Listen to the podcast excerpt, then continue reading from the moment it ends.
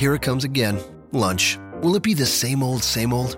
Or are you ready to take a vacation from the ordinary with the new Jamaican Jerk Turkey Sub at Firehouse Subs?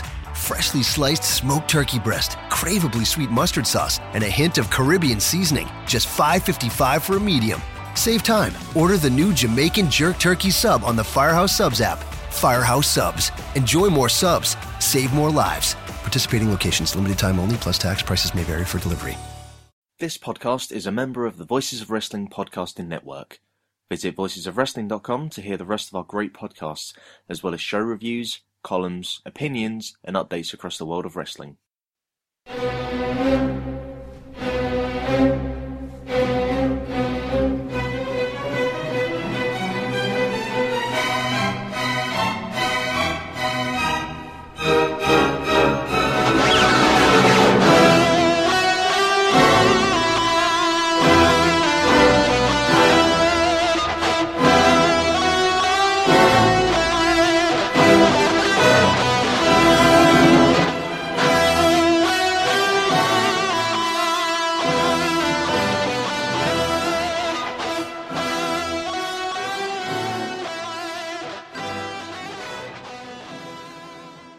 Hey guys, Rob here. Uh, I'm not actually on this episode, you may well be glad to hear. Um, this is just a post-added editor's note. Now, to take you behind the curtain somewhat on the way we record this podcast, uh, is that each person on the call records their own audio track and I put them all together in post-editing. Um, I won't bore you with the details, but basically that just makes it easier to edit out any problems we have, and if the call does drop, um, easy to put back together. Um, anyway, uh, well, the guest we brought in to replace me on this episode, Ian Seaton, uh, who was a great guest, by the way, um, unfortunately had somewhat of a problem with his audio file roughly midway through this podcast. And we only found out about it uh, as I was editing it, unfortunately. Now, I'm not sure what it was exactly. Uh, perhaps it was his mic breaking, perhaps it was dodgy physical connection, uh, perhaps the file just got corrupted, but basically about midway through Ian's audio gets quite bad. Uh, now I've done what I can, but that's not exactly a lot. I'm not really an audio engineer, and especially as after the point in question, Ian's audio didn't just get bad, it also got really quiet, so I then had to amplify it so you'd be able to hear it, and then that amplifies the corruption as well. Um, yeah. I think it is understandable um, and comprehensible. You can you can understand what he's saying, but after that point, it's it's not great audio quality. Uh, let's put it that way. And for those of you who are all into their good audio quality, you're probably not going to like it too much. Um, maybe listen to about halfway, um, and then when the problem kicks in, um, if it isn't to your taste, uh, if it's too bad for you, then you know just hit delete uh, whatever. You can make your own decisions, can't you? Uh, I've talked long enough already, so I'll, I'll pass on to others now. Uh, thanks for listening.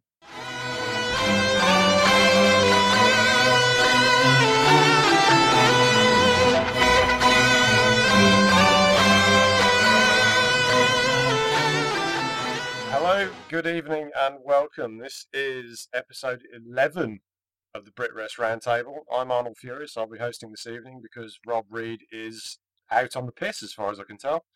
um, my co-hosts this evening are Oliver Course. Hey there. And a first-time guest, Ian Seaton. Hello. Hi. Hello. How are you? I'm very good. How are you? Excellent. Uh, happy to have you on. okay, uh, we're going to be talking about. Uh, sorry, we just had horrible technical difficulties, which Ah. hopefully we've overcome. 15 minutes of horror. Uh, we're going to talk about uh, progress mostly this evening uh, because there was chapter 25 which we missed because it was very delayed in terms of um, uh, being put up on the, the Pivot Share website. Apparently, had massive audio problems, so I couldn't relate.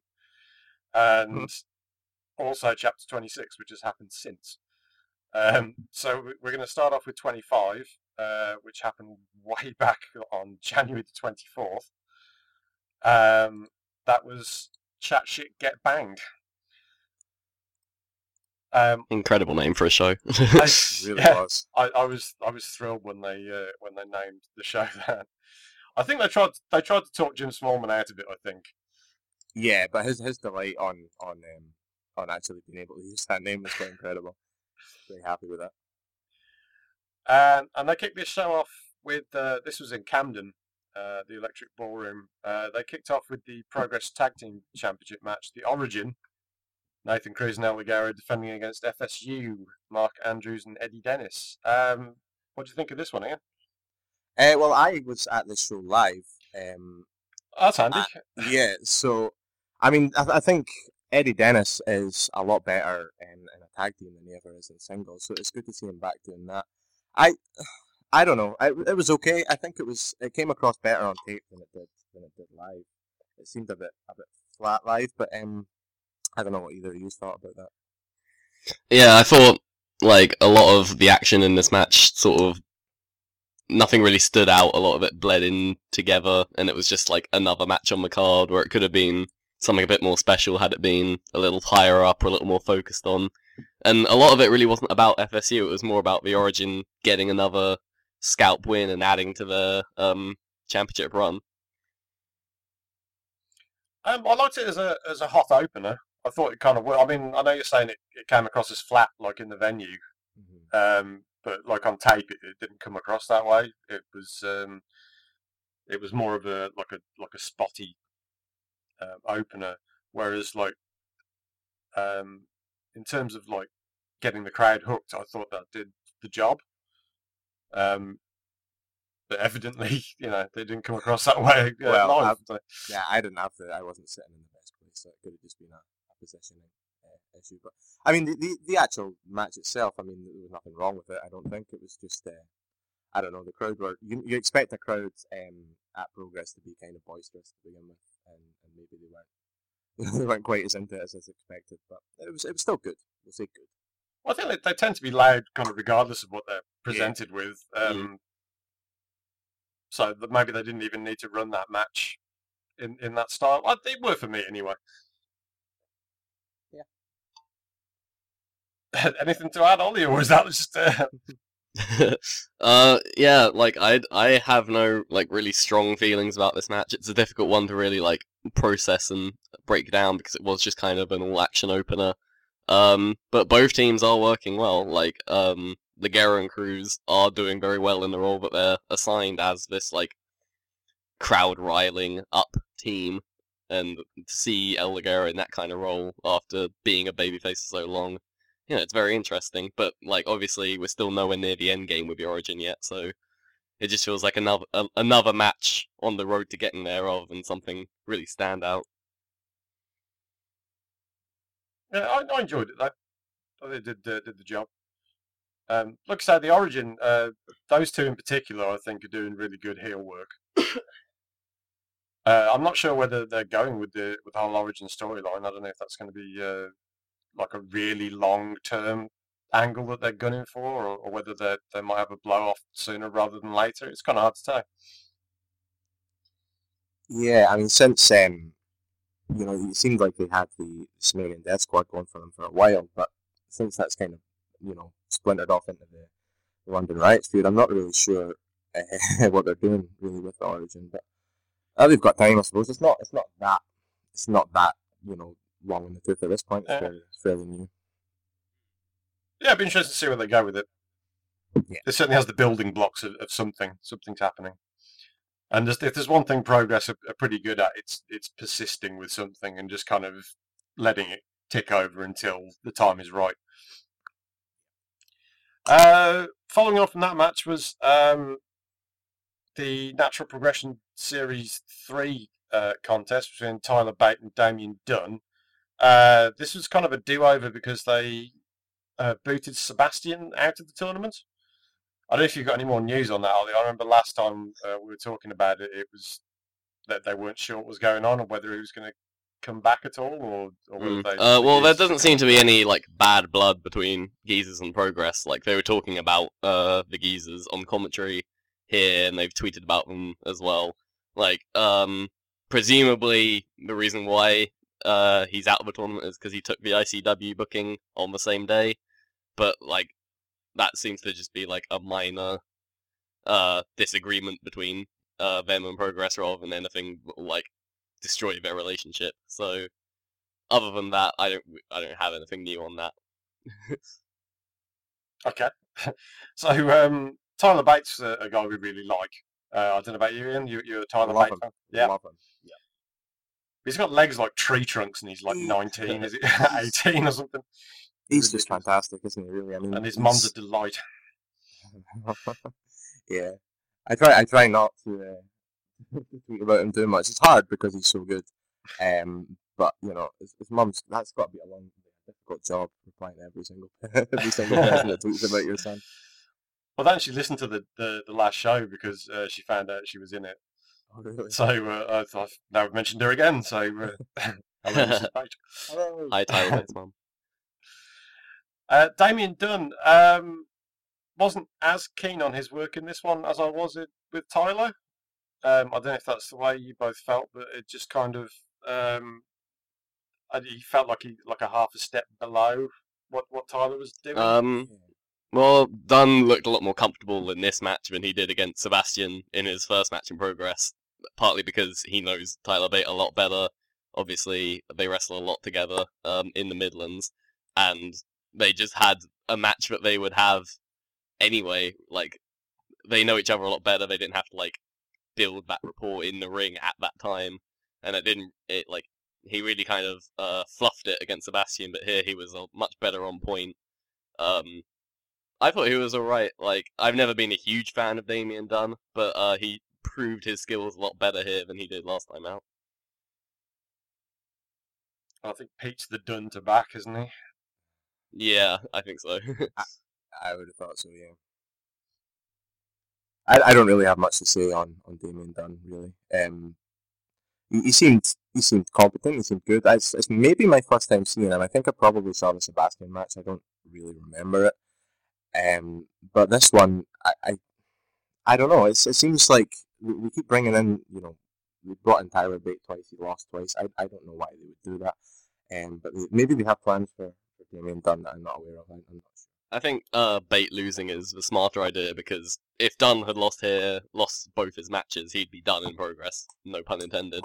Like uh, he he would have literally nowhere to go, nothing to sink his teeth into. Whereas Bate, like he's over with the crowd. They're already telling a story that he's like very yeah, the, young. the crowd love, but- love Tyler regardless, don't they? Uh, Yeah, but with Dunn, he think he Dunn needs a bit of help to like get over. So he needs a w at least one win to at least establish himself. or Whereas Bate can come back anytime and rock the crowd again. Yeah, and they're, they're doing they're doing the, the thing where, where Jim Smallman puts him over at the end of uh, the end of every time he loses, so they, they obviously like him there. So I guess that's fine. I don't think they even need to, to do that. 'cause, like it already by the end of the match, like the crowd are just all over like everything that he's doing. Yeah, the, the other sequence in this uh, in this match where he did he, he headbutted um, Damien, uh, did the mustache ride, and then like the flying headbutt like all the way across the ring, and That uh, was- that was stunning stuff. That was. That's a, that's a crazy head. drop. Yeah, yeah. Drop. So And it was- it looked- it looked the quite, um, say, this safe as gonna Be well. a star. That's it. Oh yeah, yeah, safe. Yes. Uh, following on from that one, uh, we had the first of two matches between members of the London Riots and Sumerian Death Squad, uh, determining the two stipulations on their anniversary. Uh, sorry, not their anniversary, the Progress Anniversary Show match that they're having. Uh, this one was Michael Dante against uh, Rob Lynch. Um, I, I, I know Tommy End even tweeted this the other day uh, that he he felt that uh, Michael Dante was not in his shadow and that this match proved it. Mm. Um, I can see that to a degree, but every time I see Michael Dante, I'm aware that I'm not seeing Tommy End. he does feel very much uh, like Tommy End's backup dancer. at times. But that said, this was a very good match. It had a, a lot of the. I, they were kind of going after the, the strong style approach to it. It kind of started off a little bit more of a like a the old Hoss fight, the slobber knocker, and then it went from that into something that was more legitimately tough. and uh, I really enjoyed the second half of the match. Yeah, some of the moves that- that they were, some of the moves that they were pulling on each other were like legitimately impressive feats of strength. Like they're both very big guys, um, but like realistically big, not like uh Vince McMahon's wet dream, but more like uh Mm. like legitimately tough guys. Like and actually like throwing each other around. It was very physical. Um, whether that translated to like a good, interesting match, mm, maybe less so. Like there was nothing here that really wowed me, but it it was certainly impressive and like It, it, felt solid. very real. Yeah. Yeah, I think I think big guys hitting each other is always always going to be fun. It doesn't always um, end up in the most spectacular match, but it's you know you don't nothing.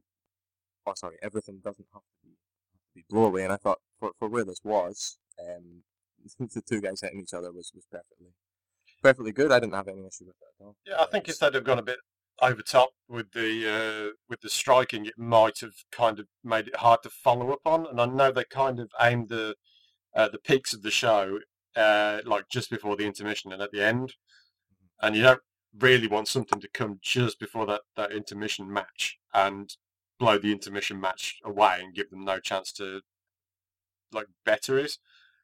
So that's, I felt like they were holding back for, for the first half of the match. Mm. It also built the feud really well. Like it made it feel more intense and like personal. The fact that they were like dinging each other with these hard shots, like chucking each other around. Like it felt, it felt like they're building obviously to the chapter twenty seven match, which is the big one for them. Um, so this one didn't really have, like you say, didn't really have to be amazing. It just had to get across the feud, build up to that big match coming up. Yeah, some sti- stipulation that got announced as well. Uh, Uh, bit- I don't know. I, I don't know how a TLC match would work inside the electric ballroom, but I'm sure it'd be, uh, sure it'd be something to behold. I'm not going to see that one live, but It, it should be interesting. Yeah. Um, it's it's kind of odd when they had two stipulations and the first one is TLC. It's like, what, where the hell do you go from there? But uh, obviously they, they kind of proved me wrong on that one. But uh, we'll, we'll get to that later, I think. They've only ever done one ladder match before in the ballroom, so Yeah. and that was Jimmy Havoc versus Mark Andrews. So something a bit like that, perhaps. yeah, I guess that turned out okay. Hopefully. Uh, the one thing uh, I'd like to kind of bring up in terms of the striking in this one was uh, Michael Dante when he throws uh, like the, the elbow or the like the forearm strike, he does so with his left arm just kind of limp by his side, and it looks weird. And now now I've seen it, I can't unsee it. No, no, you'll never unsee that. you It's you gotta like why- grab why are you not grab the back of the moving guy's your head. other arm. Yeah, just either grab a hold of him, or you know, use it to kind of balance yourself better, or uh, just just Mm. hang in there. I'm not sure what he's doing. I, I don't know if he developed that when he had like uh, was selling his arm in a match or something, but it's it just looks really odd. And now you all see it as well. Ruining progress for people. yes. and plenty of other European promotions as well, I'm sure. Uh, yeah. Well, he does work all over the place. He does. Um, yeah. So next up was the. Uh, this was the one before the intermission, wasn't it? I think. Should be. Mhm. Yeah, the number one contenders match between uh, Zack Gibson and Mark Haskins. Uh, I really find it hard to put into words how much I, I dislike Zack Gibson. Um, I'm not sure if it's it's because he's a Liverpool supporter or he comes out to the "You Never Walk Alone," or whether it's because he just has these little moments in a match where he where everything is going really well and then he just he, he just kind of hesitates and makes it look not real. I think it's a combination of those two. Yeah, I mean, it's it's got to be the easiest job in the world, though, coming from Liverpool and then you know working in a promotion. Oh, he's a heat Runs- machine, isn't he? primarily in London and Manchester. It's, uh, it's an easy enough job. I, I don't mind him. Um, I think he's he's there are some people that I, I dislike a lot more than him. I think he's uh, when he's when he's working well, he's works a lot better than some people. But yeah, he does have those moments where he kind of just looks a little bit lost. Still, I don't know how long he's been he's been working for or wrestling for, but uh, he's, he's got time to improve. I'm sure. Yeah, I, I would hope to see improvement from him. Uh, this was certainly a very good match by Zack Gibson standards. Uh, Mark Haskins, though, I I think we're all really on board with the let's just put Mark Haskins in, in all the matches. Just all of them. I would watch a card. Yeah, just- kept coming out. I would watch it all. Just turn I'm- everything into a triple threat and put Haskins in everything. I am disappointed that I missed his match with Kenny Omega. Like it was in Swindon of all Oh, places, which is was- a weird place, but Was that right Yeah. before this? Before chapter was. twenty-five, or was it twenty-six? It was right. It was right before 25. yeah, it was like a couple of days I, before. Um, I ended up in Dublin watching OTT that weekend, um, so I was OTT then Progress, which was uh, Oh wow. fun little trip. But um, yeah, I was really upset that I missed that Kenny Omega match as well. But you know, Uh, I was kind of out of the loop. I didn't even hear about it until after it had happened, and it just yeah, it's just annoying to to to find that out afterwards. Yes, that would be annoying. Um, so I've lost my train of thought now. Um, yeah, uh, Mark Haskins, of course. Yeah. Um, Keep, keep going, Mark Haskins. when it came to like the normal things that Gibson does that annoy me, uh, Haskins was there to kind of close that space down. Uh, and this is what really good wrestlers do: is they they see other people's flaws and they kind of make amends for it. Mhm. So when he's kind of telegraphing stuff, Haskins is on top of him too quickly, so he can't. Um, so that made this a lot easier for me to watch than the normal Gibson matches. Plus the countering, some of the the mat countering they did, especially the finished like uh, submission to submission stuff, yeah. um, down the down the stretch at the end there, really really good countering. I feel like it's maybe something that Mark Haskins has, has helped with.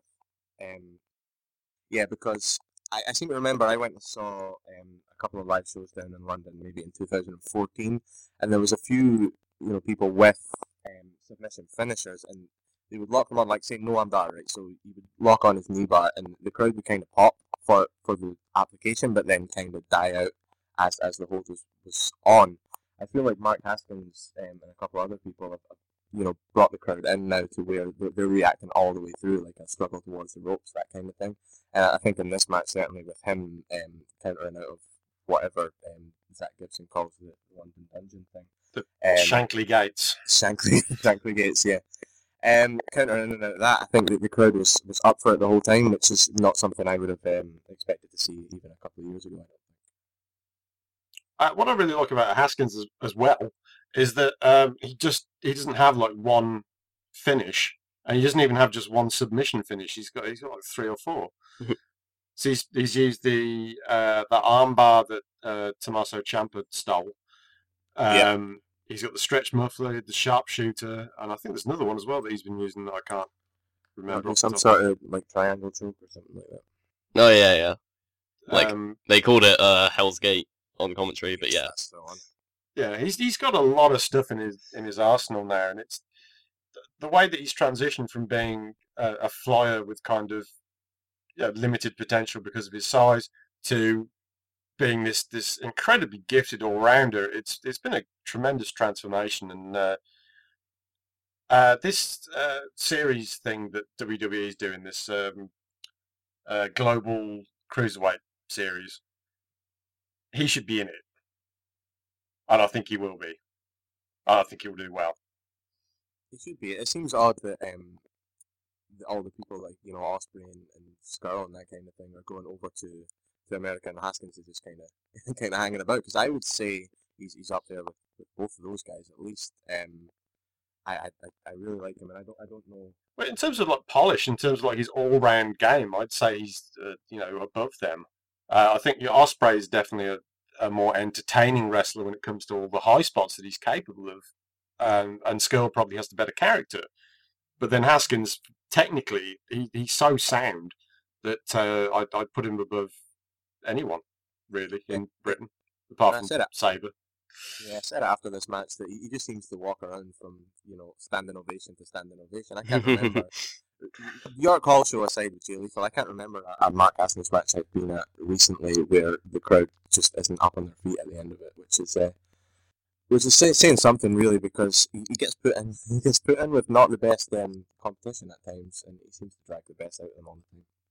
I enjoyed his um underrated T-shirt because he's like that's almost like his gimmick now, but uh he isn't as recognized, or at least not like globally, as Ospreay or Scurll because he hasn't been to PWG, he hasn't like been the champion anywhere, but he's putting on these great matches on the undercard or in like semi-main events, and like you say, like just stealing everyone's attention. And it's not even with like the flashy moves like Ospreay has. He's his I think his style is very flashy, but it's all very it's very much ground based and physical. And I was gonna say the way he wrestles doesn't allow for any hesitation. Gibson can't look lost because Haskins is always on him with the next move straight away, and I think people really appreciate that kind of like intense wrestling. I think he's the kind of guy who can make just about anybody look good. And if there's one thing that wrestling will, will never run out of a need for, it's guys like that. So he's Mm. always going to have a spot somewhere. um, after the uh, intermission, in, intermission, uh, we had uh, Paul Robinson versus Flash Morgan Webster. See, I thought I was going to hate this as well. I, I came into the, the match going, uh, uh, but there there are two things about uh, Paul Robinson that I really like.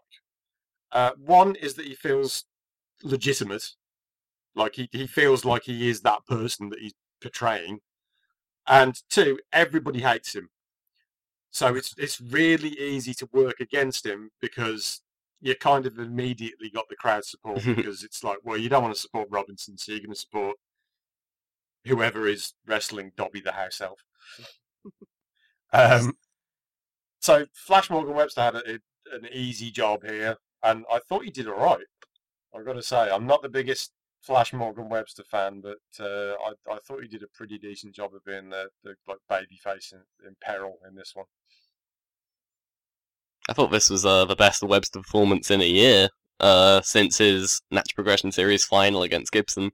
Uh, I thought he he looked very confident in this one, perhaps because Robinson was able to shoulder all of like the heat magnet stuff, so that Webster didn't have to like like panhandle to the crowd for support. Like he just got it naturally, and he really like I, thrived I on hate it. that anyway. I hate that whole like, uh, come on, clap for me, clap, clap, clap, clap. No, but he he, didn't like do any of that really. yeah.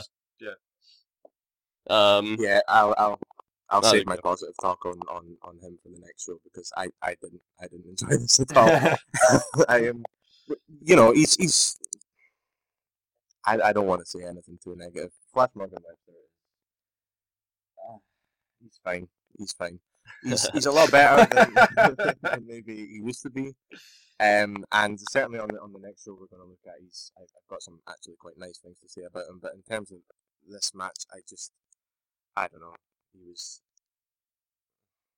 I, I don't even have. I, I'm not going to say. I, I don't mind him so much as a wrestler as I do the character that he has. I don't really know what he's doing with the character. It's just he's kind of got like a hand slapping baby face mod gimmick, which I the two things shouldn't exist in the same place. No. I don't like his ring gear. He has horrendous. He has the worst ring gear. That might actually be it. I might just hate his ring gear and Yeah. his jacket and his, his And his face. the hair. Well, yes. Do you want to hate on the hair? Hair, I don't like his hair. makes people If- if he when everyone should changed- like. All of those things, then I'm sure he'd be fine. I think he would be better as a heel, actually. Like a high flying heel. I think that would be quite interesting to see. And also, like the mod gimmick, I think is more like heelish, like it's sort of anti-authority kind of thing. I don't know. I just hate mods. on that note, um, yeah. So I thought that was all right, but um, uh, what do you think of the I finish? I don't remember Like, who won. I was a DQ, wasn't it? Yeah. I, I think the problem with that is that I think you've got those two guys. I think that none, neither of them could really take another clean pin because they'd both been losing quite a lot. So it was kind of it had kind of got to the place where they needed to do something screwy. But um, we did say before the show that we thought there'd be kind of something, you know, a match at least where there wasn't a clean finish. and this would be this one. But uh, Um, if they're going to pick a match to do it in, I'd yeah. Do you think this is building to a feud between the two, or like at least another match, like a no DQ style match, or do you think they'll just drop it since Webster was in like a completely different thing on the next show? I think there's potential for a, a more violent match. Um, mainly because I just want to see you know Flash get busted open. But uh, that's just because of his face. Yeah. I will say, um, just as a side note, um, if you ever want to know what it sounds like um, or looks like to have somebody mark out over a wrestler using their own music, I was um, I was sitting not too far away from Scroobius Pip uh, during this show, Oh, wow. he was so he was so excited. I, I didn't really recognize him. I was I said to the person I was with, I was like, that guy looks a bit like Serj from System of a Down. Um, and, and he was like, "That's Scroobius Pip." So I was like, "Oh," but but he was uh, yeah, he was very excited about his music being used because Paul Robinson, that's his entrance music. Yeah, that's the Scroobius Pip's uh, song that Robinson uses is probably like my favorite entrance theme in Progress, and like one of my favorite entrance themes in all of wrestling, and like it fits in perfectly. So that's awesome. I don't actually remember what his music is. That shows how much I'm paying attention. It takes it takes about forty five seconds to get going, which is why everyone seems to be just waiting about for Paul Robinson to action. but that gives people time to put their fingers up, so it yes, works. it does. Yes, it does. Uh, so after that one, we had uh, the ladies, um, Toni Storm, Dahlia Black, uh, Jinny, and Pollyanna in a fatal four-way match. Um, you had a couple of extracurricular characters out there as well. Dahlia was cornered by TK Cooper, uh, her partner in the South Pacific Power couple. And Jinny was cornered by her assistant Elizabeth, who will be making her debut soon, I think. I can't remember her opponent. I looked at it just before we started and I've forgotten it already. I think that was an Endeavour show, so not a chapter debut. Oh yeah, sorry, yeah, in, she's on Endeavour again. Someone. Bea Priestley. Bea Priestley.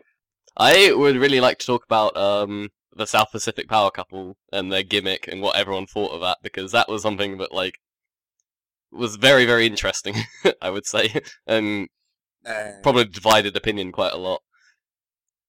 I wasn't too keen on it to start with because um, anytime I see like a boyfriend character accompanying a lady wrestler, I'm, re- I'm reminded of uh, WEW, um, which is the worst promotion in the history of all time. uh, and they constantly had these like boyfriend characters who'd end up being asshole wife beaters, and Yeah. they just hit all these horrible moves on on women. And uh, I just I got that feeling all over again when he walked out with her. I was just like, oh, this isn't going to end well. But um, to be fair, I thought they played that quite well. I, I would need to see more of it to see where it was going. I don't know that it's needed um, because it seems to me that I, first time I've seen Dahlia Black here, she seems she seems pretty good. I, I don't know that, that she needs uh, strange kind of whatever you want to call that, just kind of loved up kind of Yeah, I, that they have. But I think it kind of made her look a bit weak, whereas all the other three came across a lot better um, in terms of their character from that match. Like they all came across as like strong and individual people. Even uh, Jinny, with the way that she used uh, her assistant, Hmm. that made her look strong as opposed to uh, Dahlia. It was more her almost a reliance yeah, on her boyfriend, and that made her look weaker as a performer. So I, I don't think it's probably the best idea for her to start out this way. But uh, if she's good enough, then it won't matter. Uh, I got a kick out of uh, the whole gimmick, just like seeing them jump on each other at literally every opportunity was just like it reminds me of too many people, like uh, my age, you know. That's the sort of behavior um, that I, you know, see around on nights out and stuff. So it was just funny seeing that in like a heel wrestler character role, and um, maybe it's not conducive to like amazing matches or like showcasing Dahlia in a great way, but like it was it, it was certainly it certainly made an impact and like showed immediately what kind of awful people these people are. Uh, but then she was immediately outdone by Jinny uh, because her outfit was made by Gucci's very best child slaves. that was amazing. So that that's some top character work. That is. I was very impressed with Jinny actually, from uh, considering her inexperience compared to say like Toni Storm, Pollyanna. Uh, I thought she came across really well in this match. Although I suspect some of the the bigger, more organised spots were more Pollyanna. Uh, Progress have kind of uh, gone all in on Jinny as like a character. Um, like because she's from the Projo, uh, like she's like their toy almost. So like she obviously has a lot of confidence in the Progress ring because they know that they're fully supporting her as like the top heel of their burgeoning women's division. And obviously, like Pollyanna is her foil essentially. Yeah, she's she's good. I, I've not seen enough of her to, to say, um, you know, how much she has improved. But at the moment, she's she's really she's really good. I don't see it. I think her and Paul, um, Pollyanna certainly kind of stood out in this match. I think later on maybe um, we'll, we'll talk about Dahlia Black, but in this match it seems like Pollyanna and, and Jenny um, really kind of stood out as, as the two, two main, well, I guess they are the main focuses of, of the Progress Women's Division, if, if you want to call it that anyway. Um, so yeah, that was, uh, I think she's very impressive. I really like Toni Storm. Um, I, I really like Toni Storm. It's that she she had this whole. Um, it's like she came out and she's got like this girly girl, uh, uh, blonde hair, antipodean good looks, and then she comes down to the ring and just beats the shit out of people. it's it's it's a lovely little um, counterbalance to her. Uh, the the appearance and the performance are not the same, and uh, I enjoyed that. It's got very thick legs as well. Not like Tyler Bates thick, but uh, female Tyler Bate. she essentially Yeah, is female. Tyler Bate, but I can't remember if she's she's either from Australia or New Zealand. I think it's New Zealand. Dahlia Black's from New Zealand Dahlia and Toni Storm's from Australia. Australia. Right, okay. Don't want to get those mixed up because they, they don't like each other. No. uh, I didn't really get a lot from Pollyanna here. Like, um, I I recognize that she's a good wrestler. She's probably the best wrestler of the four. But like, I just feel like her character is a bit lacking at this point. Other than she doesn't like Jinny, there's nothing really to sink your teeth into. Like Dahlia and Jinny have like such a such strong characters, and I can really like uh get into them as like I understand where they're coming from. But Pollyanna really didn't have anything that I could relate to or support other than she likes to beat up Jinny. But I think she's probably would have like the uh, respected veteran uh, persona if she had been wrestling for, for Progress for a long time. Whereas, like, because there's so little uh, women's wrestling in the in the history of Progress, she hasn't got that, but she would have if they'd have had her on shows going back to the start. Because that's that's the way she carries herself. What did we think of the actual match, though? Oh, I liked it. It, it came across a lot better live than it did on tape. I don't know if that was um, just you know the crowd. The crowd are really they're, they're ready to give um, you know anyone when when they come out. They're ready to give them um, as much energy as they can. And I think they they got a hold of the crowd and actually you know. Yeah, I mean they, they did. They got them going. Whereas on, on tape, you could kind of you could kind of see a few of the, the kind of missteps which you didn't really see live. Mm. Um, but I, I, I really liked it still. It just maybe wasn't at the level that I, I went crazy about. I think after we it. were, we were a little bit worried about them throwing all four of them in together, but that gave the crowd four whole different approaches to the match and like uh, different things to bite upon. So I think it ended up working out quite well for, for all concerned. There were a lot of antics in the match, like um, with a lot of hair cutting and interference, Yeah. um, which ma- which sort of made it a bit difficult to actually sink your teeth into the match as a wrestling contest. But like, I think everyone's character got across really well, especially Dahlia. I think that's what they were aiming for. So um, I think Mm. it's job done. Uh, after that match, we had the the final match on Chat Shit Get Banged. Uh, I don't get a chance to say that again, so uh, might as well get it in. was Just drop it the in whenever. ah yeah can do won't be the same. So uh, it was those for the Progress Championship. It was uh, Will Ospreay defending his title against Marty Scurll, and we were kind of excited about this one because uh, they had an absolute blowaway match at high stakes uh, for Rev Pro, like what, two weeks beforehand, Just over a week. Just over a week. It wasn't even yeah, it wasn't a long time beforehand, and that was an incredible match. Everyone really enjoyed that. I completely derailed the last uh, podcast and like screwed up Rob's running order and everything by moving that discussion on that match straight to the top of the show. I didn't like this match as much as that one, but it was very good. It was just different. Yeah, I would I would say the same. I think um, being at both matches matches live, I think this one was more. They had the, the kind of storytelling element at the end, like handcuffs and the well, the umbrellas. I guess there was there was a lot of stuff that Marty ended up doing towards the end that that kind of progressed the story more so than the, the Rev Pro match, which was just kind of action from, from beginning to end. Um, I thought up until the point where where kind of um, everything got slowed down and Will Ospreay couldn't really do anything. I thought it was on par. I mean, you had you had stuff like the balcony um, moonsault, that kind of thing, which which you couldn't really do um, at Rev Pro, which they, they took it. They definitely took advantage of the, the no DQ stipulation, and I think it was it was getting to the point where I was I was almost as into it as I was um, the, the Rev Pro match, but then they kind of had to do the storytelling stuff at the end, which maybe took it down a notch. But I don't think I don't think it was a bad thing. I think that that needs to be there to establish Marty as, as kind of completely ruthless as, as what they're, they're going for with him. This match had a this match had a very different uh, feel to it than the high stakes one, which felt very exhibition-y, like showing off just how good they were. This was more this was more about the championship, more about um like the personal rivalry between the two. Like there was maybe like five minutes of showcase stuff here, like um Well, they, they especially the the, some of the best showcase things that they did in the Rev Pro match. They kind of snuck into this one. It Yeah. was just kind of to transition between bits of storyline, and because they'd already got that down, it was seamless. Yeah, But, there's like- a couple of reversals of reversals from Mm. carrying over from the Rev Pro match as well, um, which which was uh, which was nice.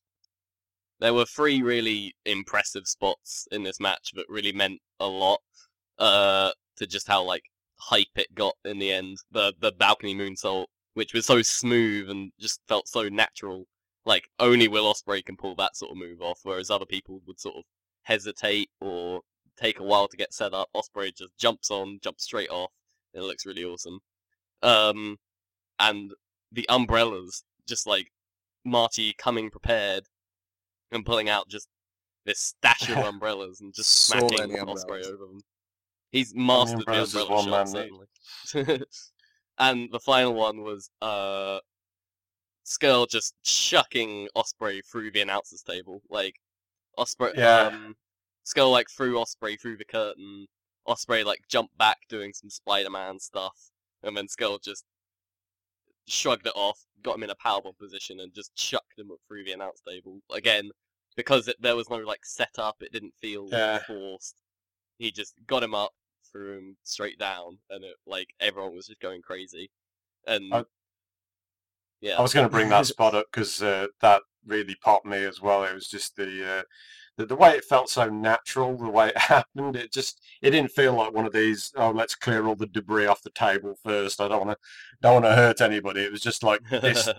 you know, Ospreay goes for one crazy spot. It's counted. Boom, power bomb through a table.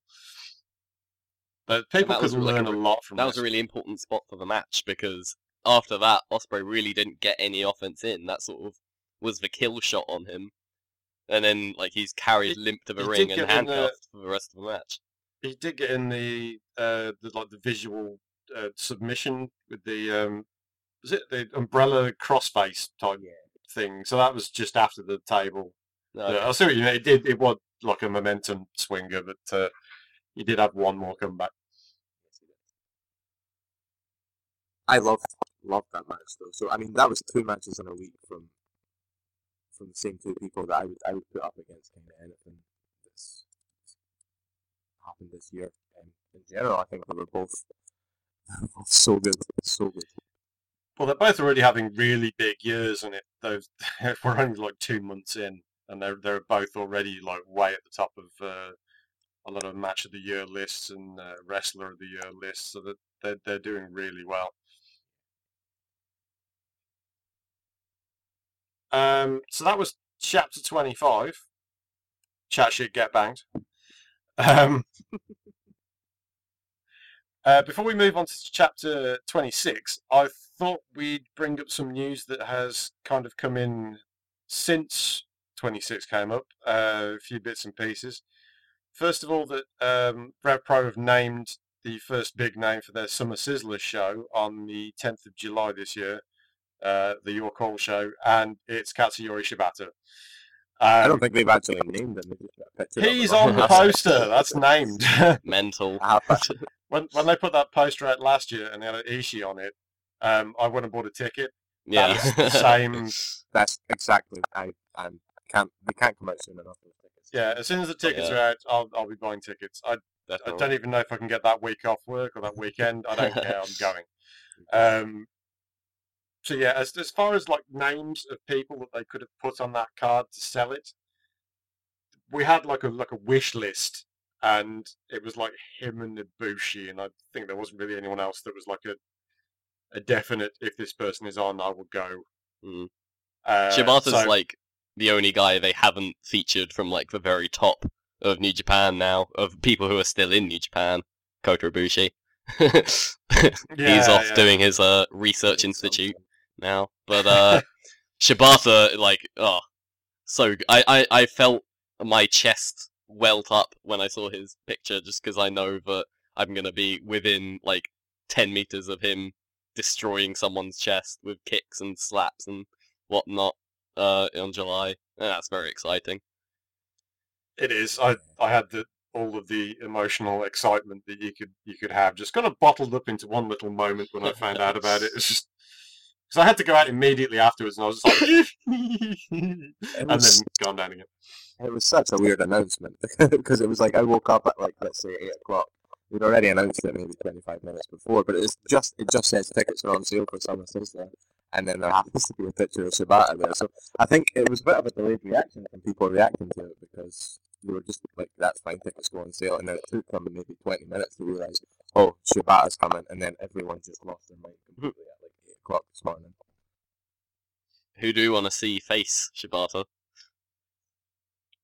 Uh, Mark Tommy Haskins. Ends, Mark Haskins, Mark Haskins with everyone. triple threat. Yes. There you go. Um, anyone. Frankly, I don't. I really don't care who he wrestles against. I just want to see him. So yeah, that'd be fantastic. Um, some less fantastic news uh, is that Jimmy Havoc has uh, torn his ACL. I believe. Um, I forget if it's um, just the ACL or whether it was the uh, meniscus as well. But he is yeah, ACL and. MCL. Um, he's going to be out for a while. He's going to need surgery because the ACL is not something that will repair itself. It it just it's going to need um, repairing. So that's that's bad news. Uh, typically, an ACL is going to set you back at least what four months, if not more. Um, on the plus side of knee injuries, uh, it looks like Tommy Ends isn't as serious because there was uh, a possibility that he, he also was going to be out with a uh, with a tear, but it looks like it's just uh, a, a sprain, uh, sort of sprain, a strain, and he should be back in action. Hopefully uh, sooner rather than later, because uh, Progress have that big show in like a month, Mm. and they've done a lot to build up to it. So it would be unfortunate if he was uh, injured and missed it. does mean that ICW are missing their, their Marty Scurll, Tommy End match. Yeah, yeah, they've lost that one, I'm afraid. Um, Sorry, Ireland. uh, no replacement named as yet. So unfortunate. I like Tommy. I hope he's, uh, I hope he heals his knees up and comes back good as ever. Same with uh, Jimmy Havoc, sending a lot of positive thoughts out to Jimmy and his uh, rehabbing his knees. or knee, knee or knees, I forget. Is it one or both? Just one. Just one. Anyway, moving on uh, to the wrestling. Uh, Progress Chapter 26, Unknown Pleasures. It's it's all right. It's no chat shit get banged.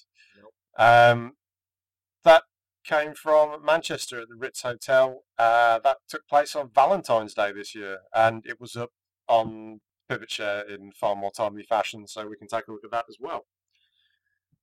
kind of tough to watch on the show for a while but Oh, yeah, it was. Uh, yeah, I had the, a lot of trouble with this one. Um, Buffering pleasures. that was not an unknown pleasure. That was a known displeasure. Uh, I haven't, to be fair, I haven't had a lot of problems with, with Pivot Share. I, I know a lot of other people have, uh, but I did with, with 26. It uh, several times during the show, it just kind of didn't want to play, and I had to click on a couple of seconds to get it to, to get going again. It feels to me like Pivot Share, if, you're, if you get onto a, a video and it's working okay, it'll, it'll genuinely or generally work okay for the for the duration of the show. But if you're having problems, you're, you're going to struggle with that, that specific video just going forward. I don't know exactly what the issue is, but it's happened every maybe a couple of times to me, and it's, it's frustrating because you just want to watch the show, really, don't you? And it's, uh, Yeah, I had problems for about like 45 minutes to an hour. Um, the the rest of the show was absolutely fine. So like, the the majority of it, I I was fine with, but uh, yeah, it was frustrating. Um, so the show uh, kicked off with the origin again, but this was uh, Zack Gibson and the Bastard, Dave Mastiff, going up against uh, Sweet Jesus, uh, William Eaver, and Chuck Mambo. Um, Big Damo and Joe Coffey. uh, Coffey making his uh, Progress debut, and the Dazzler team of Daryl Allen and Earl Black Jr. Um, what did you make of this one, Ian? Um, it was it was an opener. It was, you know, it seemed to me like it was going along pretty well um, until Joe Coffey kind of landed on his head at some point towards the end there, and things just got a little bit messy. I think up to that point, it was it was good. It was it was exciting. It was kind of similar to the the, the opener to the the um, Chat Shit Get Banged show. Um, just with a lot more a lot more people just kind of running about the place. Um, but yeah, that Joe Coffey um, kind of bad landing what wasn't great, and then Yeah, that of- was um, one of the many flaws of having the Dazzler team in there uh, because they dropped him on his head. Um, Mm. Also, pretty much everything else that went wrong in the match was their fault. Mm. Black Jr. is still very green. Like, I don't think he was really is. ready for this role. Um, Daryl Allen's a bit more experienced than like he trains the guys, but uh, I don't really rate him as like a chapter level competitor. They were really only here to get tossed around at the end of the match by uh, Coffey and Damo, so like to make them look more dangerous. Um, within the match itself, they yeah they kind of stunk it up a bit. But when they were out of the ring, I thought like it was a pretty strong match. Like it was all action, no real like tag rules or anything. But um, like I guess the goal was to get over the Coffey Damo team, who should be tagging together forward. I think it's a fantastic team, but like you won't see anywhere else. So definitely a team that uh, Progress can push heavily. I think it was kind of odd that they had the Origin win, um, given that the other half of the Origin are the tag team champions. It seemed Yeah. like this was an opportunity to get another team over and put them into title contention, which I thought that was strange that didn't happen. Because who who do you really have to, to challenge for the, the tag titles now? no one I seem to ever been to the uh, TLC match, but before that, I'm not I'm not really sure. Yeah, it does feel like they've kind of left themselves with like a show where the Origin aren't really going to be defending at all. And yeah, I don't really see a, a, team to go after them. I they they could have possibly just put Sweet Jesus over here. I'd have had no problem with that and have them uh, uh, go for the, the titles and, and lose. That would have been fine. But yeah, it seems odd to me that they've put uh, Gibson and Mastiff over. Um, I must admit I didn't like this match very much, but that was largely because of of uh, the Dazzler team. I, I felt that like when they came in, it just kind of got really disjointed, and you could see things going wrong. It's like there, there were some good ideas, but it's just yeah, the execution wasn't quite there. I definitely I noticed that towards the end. It was it was. I think the last maybe two or three minutes were, were a lot sloppier than you would have wanted. Um, I was putting that down to the, the kind of bad fall, but it could have just been because because the Dazzler team were not, not so great. Um, I will say though, it's, it's good to see Joe Coffey um, somewhere where, where they actually wrestle. Um, Definitely. He, he kind of gets stuck in ICW, kind of. You know, he's there to be the wrestler, but he never he never has any real wrestling matches. Maybe two or three a year he'll have he'll have proper matches. Otherwise, he's just kind of stuck in the same same angles as, as everyone else. So it's it's good to see him in a in a, in a place where they'll, they'll emphasise actually how, how good he is as a as a performer. Well, he, he won't be short of opponents. Uh, he was very over to begin with. Like people obviously like are watching ICW and uh knew who he was to begin with. Like he he wasn't any stranger to the Progress audience, and like not only was he not a stranger, he was like the most over participant in the whole match. So that was very interesting to see. Yes, yes, really. I mean, I get to see him. You know, I, he- also works in Discovery, which is in Edinburgh, which is not not too far from where I am, and he gets to kind of you know work and work a more kind of physical style there, but there's not that many people there. I don't know. I think they put their shows up on YouTube, but it's kind of it's a bigger audience. It's, it's more you know work oriented. It's uh, it's a good thing all around. I think. having- What do you guys think of the tag team of Damo and Coffey? Yeah, I mean, two men with with beards is per- perfect. What else- what else would you want? Um, I personally, I would, I would like to see Joe Coffey get more singles opportunities, but um, having him in the promotion is, is better than not. Um, it, it's a good chance for, for Progress to, to show they can use talent better than ICW. Um, it's kind of hard to, to say which one uses talent better at the moment, but uh, it depends on your perspective. I, I know what Rob's is. but, And uh, also um turning them heel, like right out the gate. It's it's Yeah, a risky move because they're both very popular and like they both they're both baby faces in ICW, so it, it was an odd move certainly to like see how over they both were coming in and then immediately turning them heel and having the origin as like already the top heel unit. It might get a bit cluttered, but we'll see where it goes. I'm I'm always willing to give progress kind of the benefit of the doubt and uh, say, you know, this is odd, but we'll see what happens. Uh, second match on the card uh, was Bubblegum against um, the divisive Jack Mhm. Sexsmith.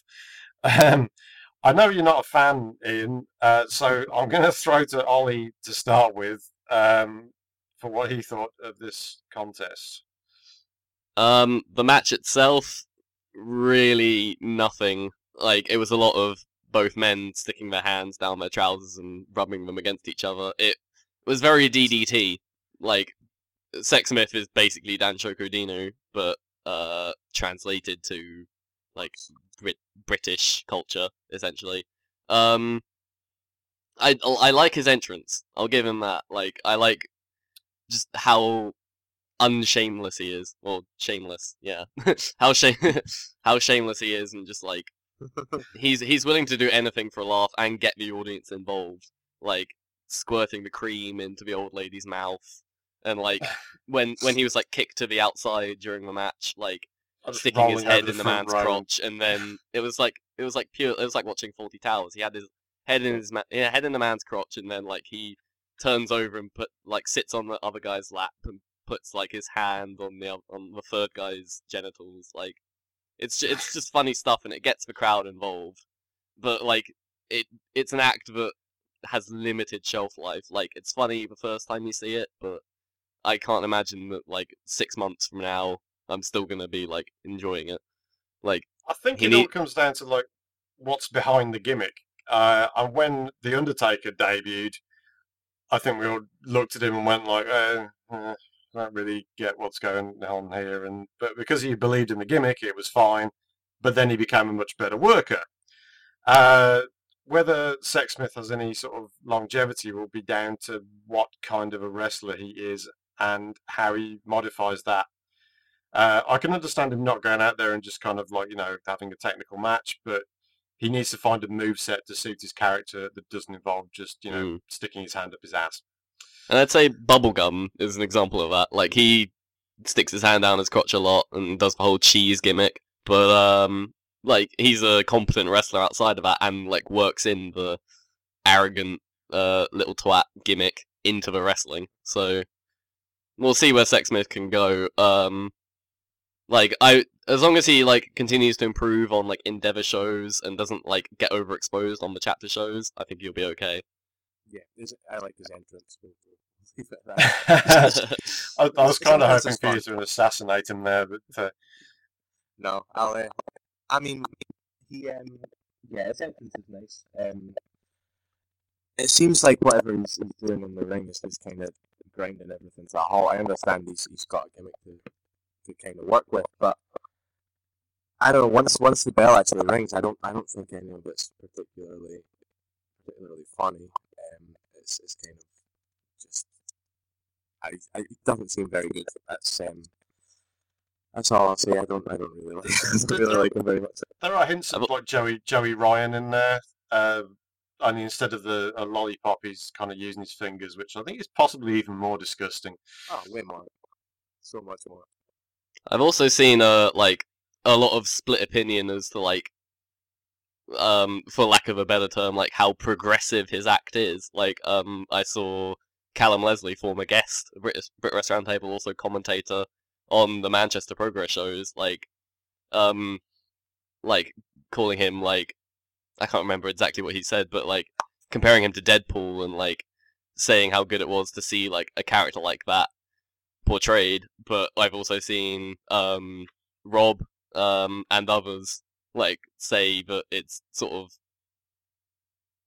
anti-progressive and like setting it back almost. I'm not really like in a great position to judge, but it's just interesting to see like that kind of split opinion, and it's a divisive character certainly. I, I think the character is absolutely fine. It's just um, when you take that character and put it into a, a wrestling situation, it, you can't just rely on, on dick jokes. There has to be a there has to be substance there, and he's he's got the act down, which is impressive because he's not been around very long. But um, you, you need more to it than that. Um, even so, I just off the top of my head, I just thought about Eugene, um, where he, he had uh, like a, yeah, a- just an atrocious gimmick, but he, he embraced the gimmick and kind of went with it. But he was a really good wrestler, and he still couldn't get it to work. So it's there needs to be like something to back up the pizzazz. Yeah, I think at the moment there's no focus on anything other than than what he's what he's doing um, in terms of, of his gimmick. There's no, I don't, I don't even know if he, he has any moves. I know he puts like a condom on his hand, and that's his finisher. That doesn't feel like a finisher to me. Mr. Cocker. but um, yeah, I don't. It just seems like a big gimmick, and after the entrance music's off, I, I just I kind of just tune out. So That entrance is really good though. yes, yes, it is.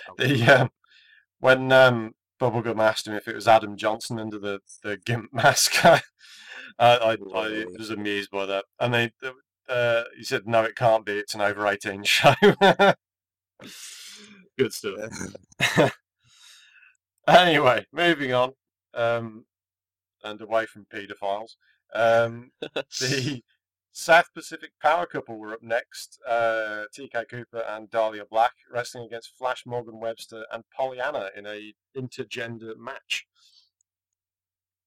Yeah, it was good Uh, to see like actual follow up to the women's four way from a previous chapter because the last time they had a uh, a women's match they didn't do anything for about six months and like until the four way.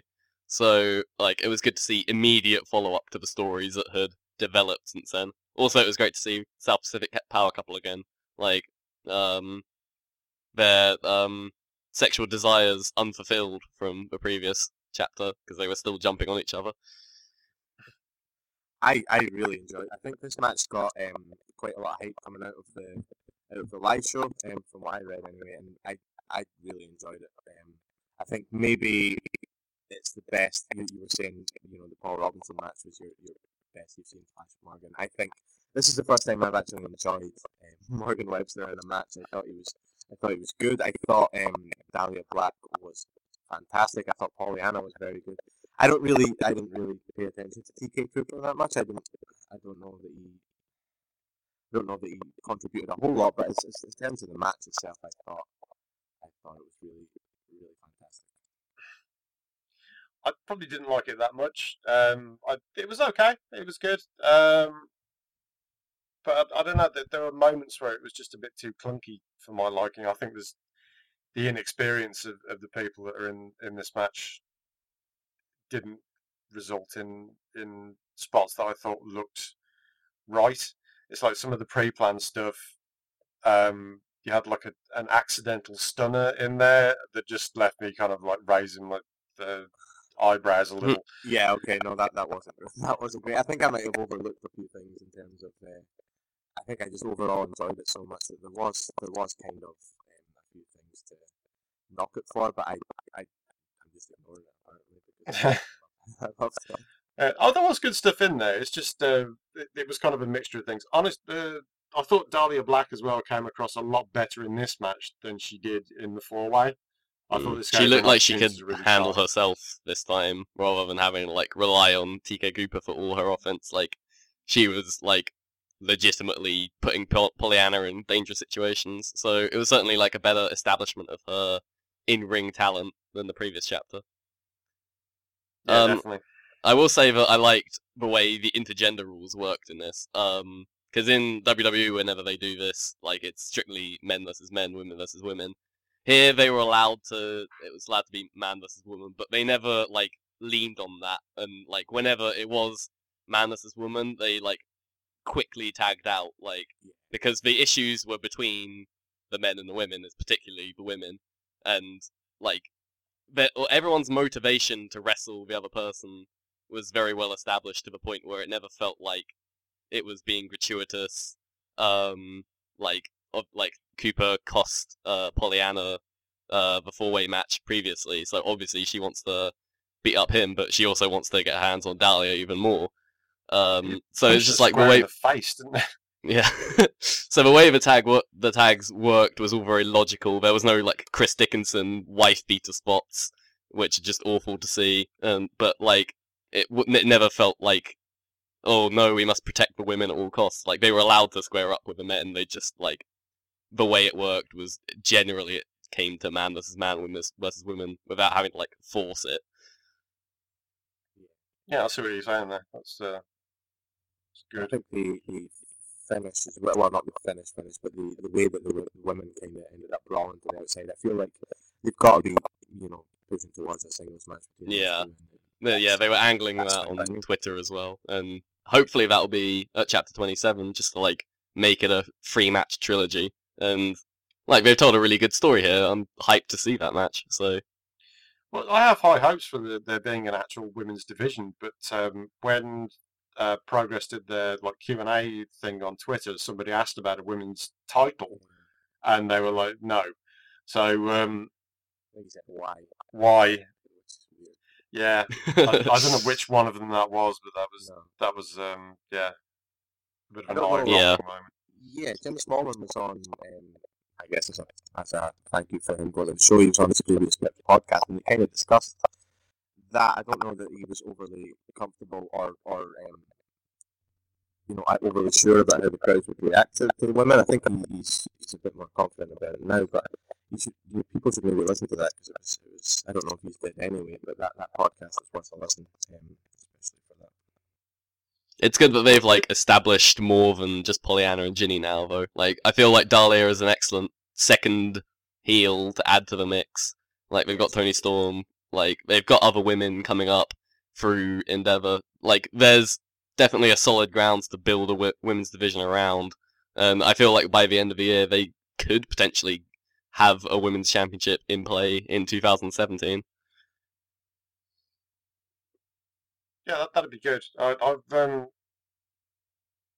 I'm, I'm worried about it, but I'm less worried having seen uh, these two chapters because uh, I, I think they kind of underrated the crowd a bit by thinking they're kind of a bunch of drunken yobbos and that they do kind of cheer along for, for stuff that they, they like, but they were kind of worried about perhaps putting women in, in that environment.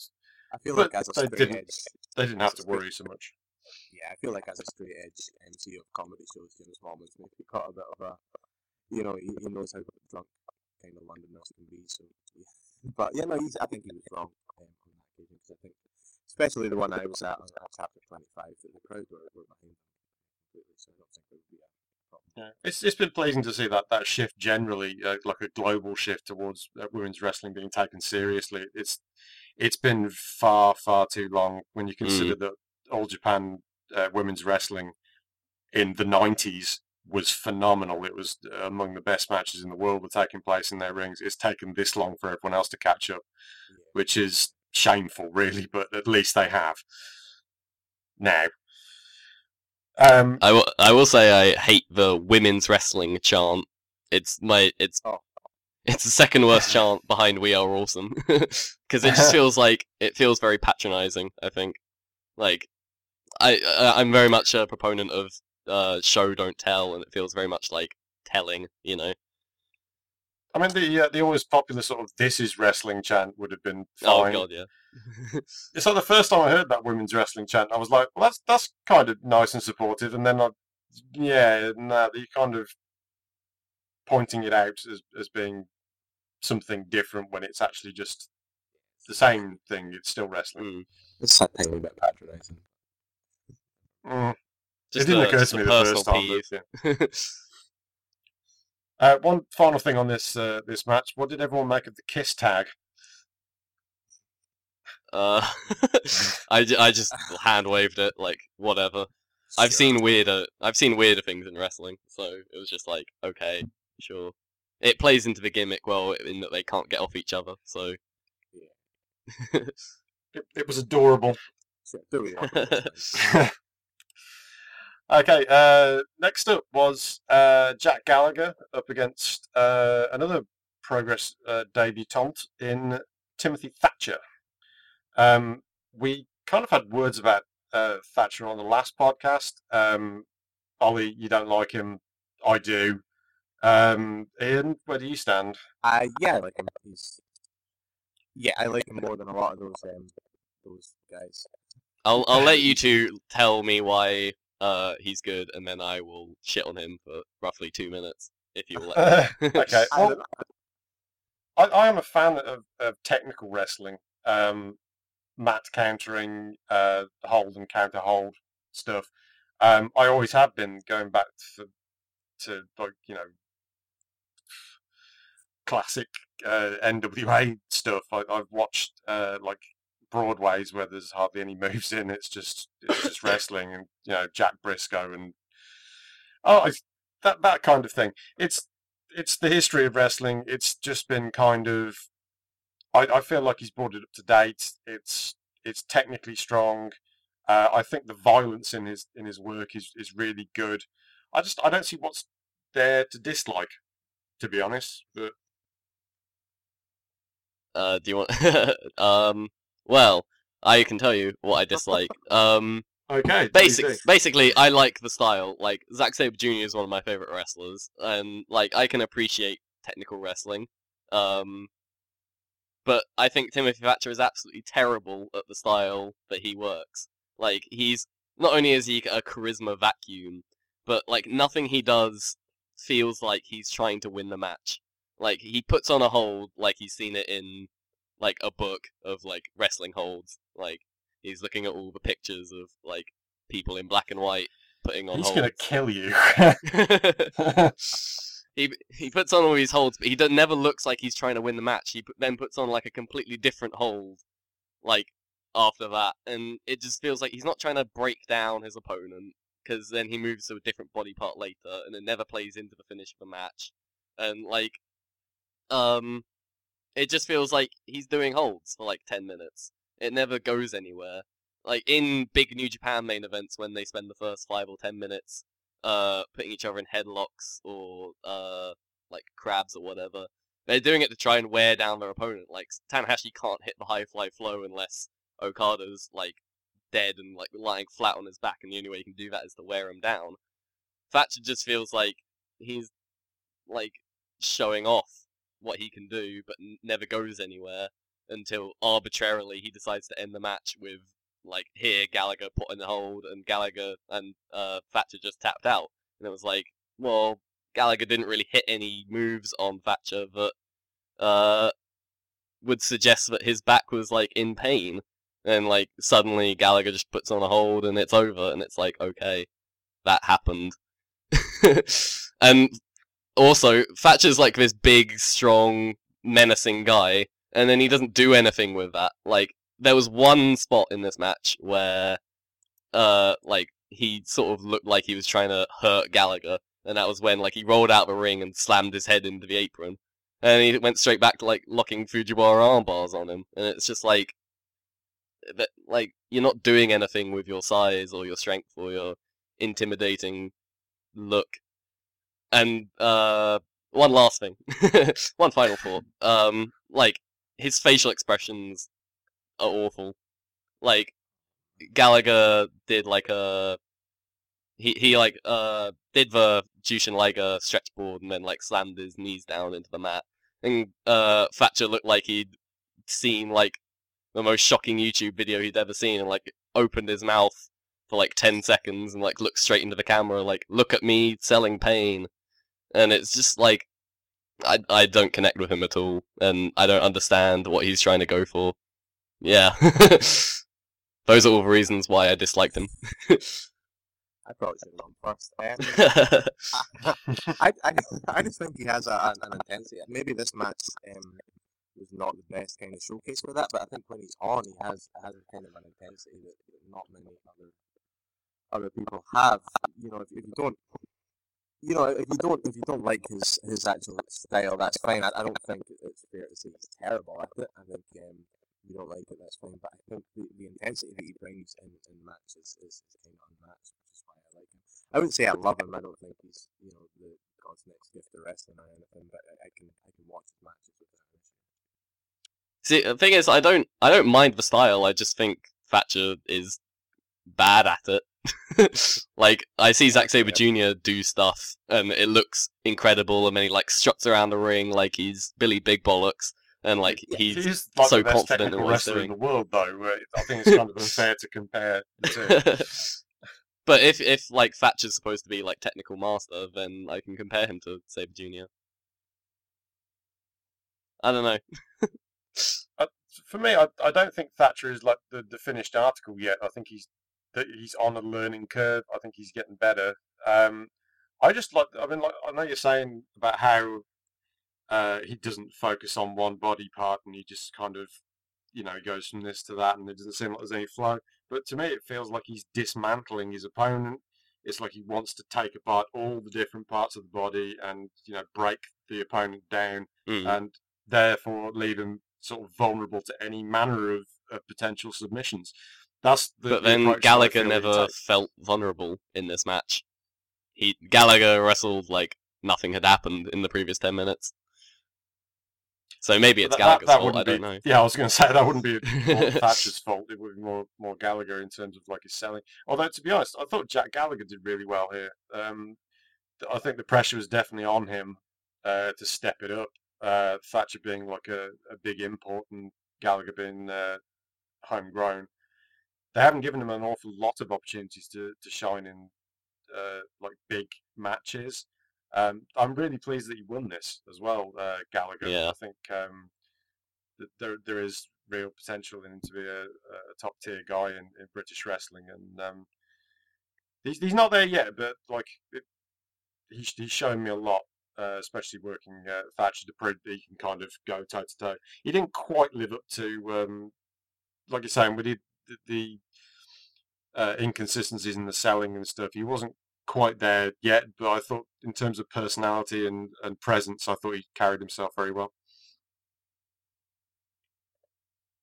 Um, this was like Gallagher's first feature match. Uh, pretty much anywhere, certainly in progress. Um, I know um he was featured heavily in the Tetsujin Shoot Style tournament, which uh the DVDs are coming soon, by the way, so we will be able to talk about that eventually. Um, uh, but this was like his first big se- sing- featured singles match, I thought he did pretty alright in this match, regardless of what I said earlier, but where like he wasn't selling Thatcher's offense. Um, certainly towards the end, he showed like a lot of intensity. Like I really liked his big like release suplex on uh, uh Thatcher, and he yeah he certainly has a lot of potential. Um, so he made this match not terrible. I um I really liked uh, Thatcher's uh, gut wrench suplexes um, where he did like a, a series of them and just kind of like refused to let go. That was that was kind of what I want from him. I want him to do that kind of uh, you know Brock Lesnar kind of power style where he can kind he can control uh, like a smaller opponent, throw him around. Um, he needs to do more of that. I think. I will say one final thing about um Thatcher is that I feel like he plays wrestler more than like being like uh like I say with the facial expressions. It feels like he's going through the motions and like thinking, oh, I have to like show that I'm in pain now, so I'll like like pop my eyeballs out and like scream or whatever. Le- leave the poor man alone. He's going to be crying into his tea tomorrow. Better than Drew Gulak, so. he is better than Drew Gulak, but Biff Busick is top of the three. Top of I the three like grapple fuckers. I don't know. I hate that term. I fucking hate that term so much. yeah, it, it. Do we have a rule now? If anyone uses that term, I'm just booting them off the call. Okay, I will never, I will never, I will never say it again. It's banned okay, from British Roundtable. good, good. It's in a try. Whoever came up with it, well, uh, yeah, no, just bad, bad people. Okay, Move, moving swiftly on. Uh, next match was uh, it was a Donnybrook, I believe. It was um, Mikey Whiplash uh, against Rampage Brown.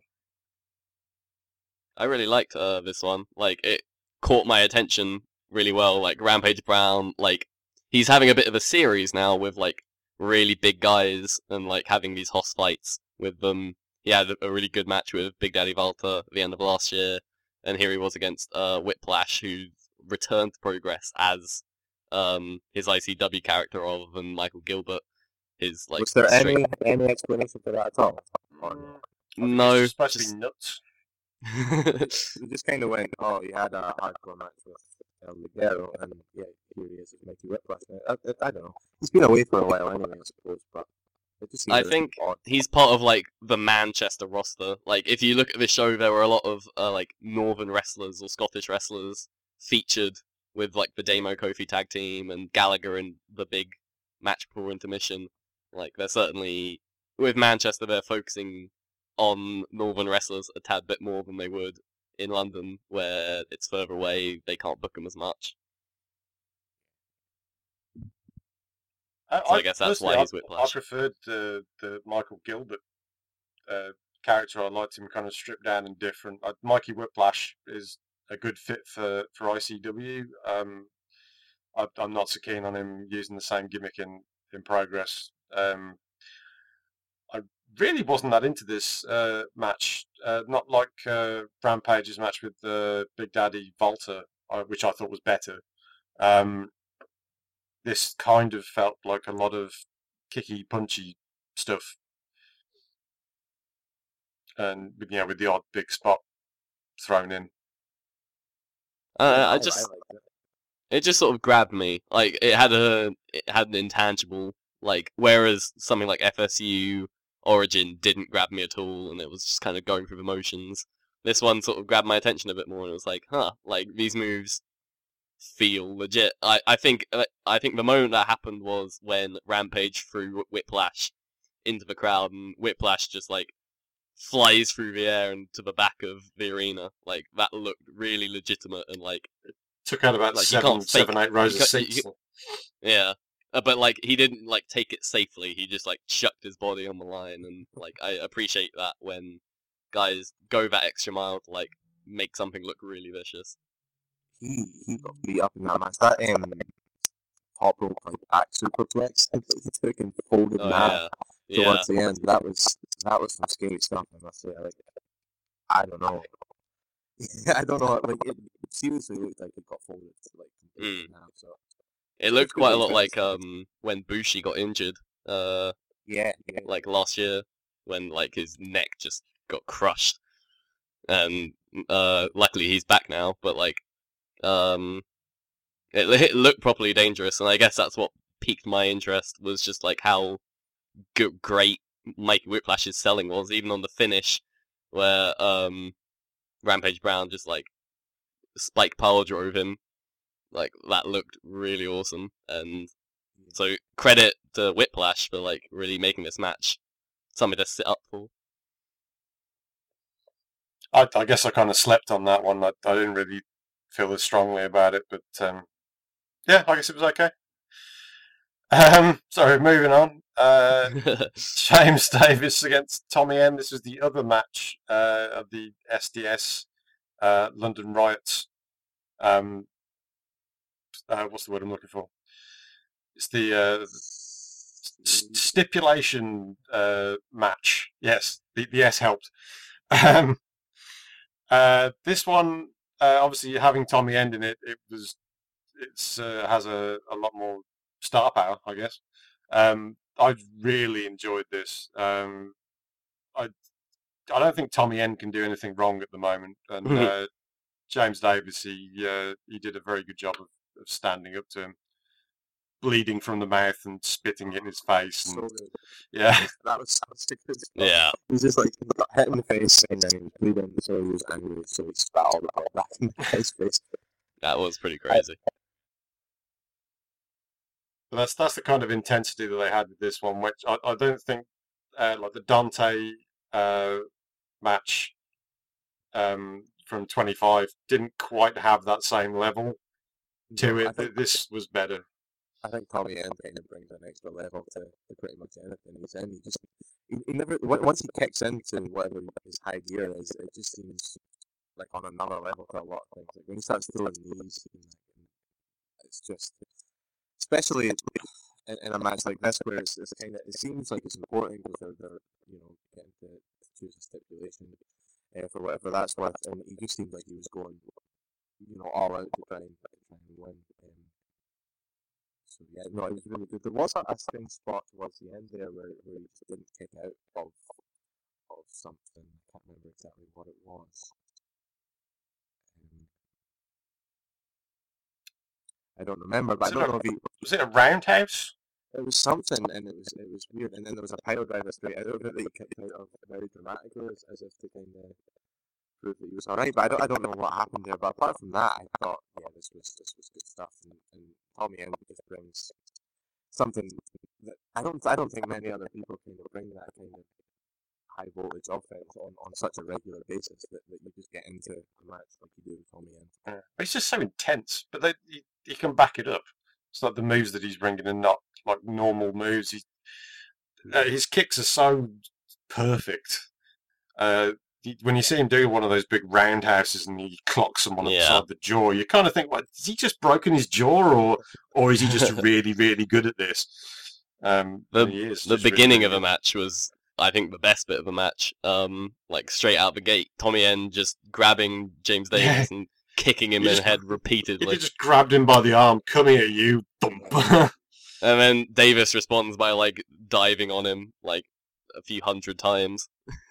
like it was just like a really intense start, and it was intense all the way through. Like it reminded me a lot of um their tag match at Chapter Twenty Four the last time they showed up at Manchester, but just with the singles. Um, like Tommy End like really showing off his skills, but James Davis still keeping up, making it intense and exciting, and the blood spit was like it just like I went oh when I saw that, just like Uh, this shit just got real. remember it a couple of times. and yeah, I'm very very hyped for the TLC match now, thanks to these two matches that they've had. Like neither one was amazing on its own, but it's all building to that big one. The TLC lo- losing team disbands, and that is just going to be crazy. What what are your thoughts on this? Because I'm looking at the the losing team disbanding, and I'm thinking, does this mean that they want to push Tommy End as a big singles guy? Uh, because it's the only thing that really makes sense. Mm. With the Super Strong Style tournament coming up, I'd say him and Mark Haskins are probably the two favourites to win or win that. Um, so potentially, yeah, they, this is the end of SDS in progress. This would be Yeah, a good, as good a get out clause as any. Yeah, I don't know what the benefit it would be to breaking up the riot at this point. I don't think. Mm. I Yeah, I don't really think there is one. So, but I can see the the idea of, of pushing Tommy Enders as, a big single star as potentially you know the, the top guy. I can see that happening. especially with kind of its uh, its profile these days, he seems to be someone that you should maybe kind of consider more than just a, a tag team act. I think he's, he's kind of I wouldn't say better than that, but he can do so much more. Yeah, I could have just pushed him in singles as well, but um, maybe they want to do something more dramatic.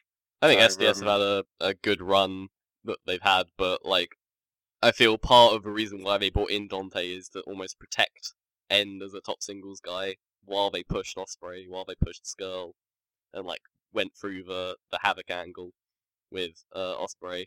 I feel like End being in singles would kind of just get in the way, so I feel a lot of that was get him out of the singles division, push him in the tag, see if they can get over Dante, which they have to an extent and they've had some awesome matches in that run. The Hunter Brothers match especially was like fantastic. So But again, that's the same thing that they're doing maybe with Joe Coffey and, and Big Damo. Maybe that's why they they've done that. mm, So yes. um, I, I really liked. I know we, we talked about um, uh, some of our favourite uh, shots um, from Progress. There's one at the end of the the Davis uh, Tommy End match uh, where you can see like Tommy kind of like leaving, and you've got uh, Davis kind of like kneeling in the ring, just kind of staring at the mat, just like, oh, what have I what have I done? Like I've lost that that match, and as a result, my team could be done. I just thought it was a really good shot. Um, whoever was cameraman down at ringside uh, deserves a bonus for that one. Just captured the moment perfectly. Um, and on to the the final match. This is the Progress Championship match between Marty Scurll and challenger Mark Haskins. Uh, Ian, your thoughts? I think um, before we go any further, um, talking of production, I think um, the current progress um, entrance for Marty Scurll is probably the, uh, the best entrance out there. I think the way the way they film it, um, the it must be something to do with, with um, kind of speaker system or something like that. But the music just kind of blares through it, and him just coming out and looking um, the way he does is I there's no way you don't think he's a massive superstar when he's in progress. I think sometimes in Rev Pro, say it's like that when he's just coming out kind of in the light and his music's kind of tinny in the background. It, it's just like, oh, here comes Marty Scurll. But in progress, it's just like, wow, this is a, this is a mega star coming out, and and you know he kind of deserves that because he's having such a good year. And this match as well, I I thought was so good. I, I don't have um, I don't have a lot specifically to, say about it. Just, you know, wa- watching them kind of them go back and forth, especially you know Haskins again, just you know not giving anyone a second to kind, or not giving Scurll a second to kind of breathe. Um, got Scurll coming back with, with kind of the starting off with kind of the heel tactic and going, you know, to more dastardly towards the end, which is I think probably what they're going to keep keep going with with him um, in, in progress. Um, certainly, I yeah, I, I thought this was maybe not on the level of the Ospreay matches, but it's, it's kind of it's, it's kind of one one tier below that. Is, is how good it was. Yeah, I enjoyed it a great deal. I thought, oh, it's, oh, you know, I've just remembered. This, uh, Haskins had uh, another submission finish attempted in this one. That was the Rings of Saturn. Yeah, yeah. So that's He's got, he's got all of them. that's like six. yeah, the half dozen man. Uh, it's it's a hell of a gimmick that he's got. Because one of the things that, that kind of upsets me the most about wrestling is that in certain companies, the only way to finish a match is with a finisher or a roll up. Yeah. Um, it's it's nice uh, to have like certain guys who who ha- provide other potential finishes during the course of the match, and not just something that's like a it's a trademark move. You recognise it, but you know it's not going to finish a match. Whereas, like the way Haskins works, especially with his submissions, you kind of feel like that finish could come out of anywhere, and it, it just makes him far more entertaining for me. I wish more wrestlers had that, like the, the multiple potential finishes, not just finisher or roll up. Mm. It's to have different things that they do. And the the finishes really can come out of anywhere because the way he works, like the way he chains moves together, like no one else in the in all of wrestling, basically. Like he can chain uh one of his big moves, like a made in Japan, straight into any number of submissions, and just like it's very exciting. He keeps you on your toes all the time. Yeah, I thought uh, Scurll has done a pretty good job with his uh, his first defense here. He's kind of established um, that he really only cares about the title. He doesn't care about anything else. And they got that over well on commentary where they're talking about uh, Mark Haskins and his and his family. That he's he wrestles to provide for his family. He's got something he cares about outside of the business, whereas Scurll is just completely selfish and totally obsessed with that that progress title. Um, I, I think that worked really well as a like a backbone for, for the story, and then to build uh, the match that they did around that, I thought they did a, a tremendous job. Um, I don't think it's quite as good as either of the uh, matches against Will Ospreay um, or the the Haskins Ospreay match, but it was very close. It was up there. Yeah, it didn't quite reach like that very top level. Um, but like you say, like the characters of both guys are really established now. I've um one thing I neglected to say during our chapter twenty five talk is that Scurll finally he's got that heel character properly down, and instead of just being like weird in the way he uses weapons, like we said that during the Ciampa matches, it didn't really make sense as to why he was cheating in that match, but like the way he used weapons in the Ospreay match just felt so perfect. And again here, like the way he wrestled this match, especially towards the end, and like knocking out uh, Haskins with um, repeated stomps to the head, it just felt villainous, and that is exactly what he's trying to go for. And I feel like he's finally discovered how to get that across in his wrestling style, and like that really Yeah, we- completes completes his We were kind of worried about his um, uh, losing chunks of his move uh, set when he turned like fully heel in progress, but he did away with the whole whoop, whoop entrance music. Um, he'd really like like stripped his gimmick down, and he's slowly kind of worked little bits back in, but he's done it in such a way as to kind of give us like a, a new character built up from from the ashes as opposed to just Yeah. like Marty Scurll all over again. So he's he's done a really good job of that. I, I didn't see it happening that quickly, but he really uh, over these these last two shows, um, good work all round. I thought from from Scurll. I'm praising him a lot more than I than I thought I would do already this year, and we're only like two months in. yeah, he's, he's turned his character into into something that's um, substantial and it's you know you, you kind of believe everything that he's he's saying and everything that he's doing because he's, he's got such conviction behind everything. Um, and it, it doesn't seem like like you were saying about Thatcher. Oh, he doesn't seem like he's playing he's playing a pro wrestler. He's just being a dick and uh, you know doing whatever he needs to do to keep that. Yeah, Breaking the rules. he's like yeah. he's inhabited his character, and that's when like great pro wrestling can exist when the performer and the character are one. Well, they have that with Jimmy Havoc as well. So it's like they've gone from like the Jimmy Havoc era uh, to now running with Scurll as, as their, their top heel, and and he's doing like that same kind of work in terms of being real. It's what like I was saying about Paul Robinson earlier. Um, it makes that so much easier to to get behind somebody who's wrestling against them when a bad guy is that good at being bad. Yeah, I do like Mark Haskins in the kind of um, Jay Briscoe, like 2006 Ring of Honor kind of role where he always gets the first title shot against a new champion. Yeah, Because, you know, he's, he's probably not going to win, but he's going to have a, a credible match with him regardless. I always enjoyed that when he that with Jay, and that's the last uh, last couple, Mark Haskins. Do we think that um Mark Haskins is getting built up as the next top babyface in progress?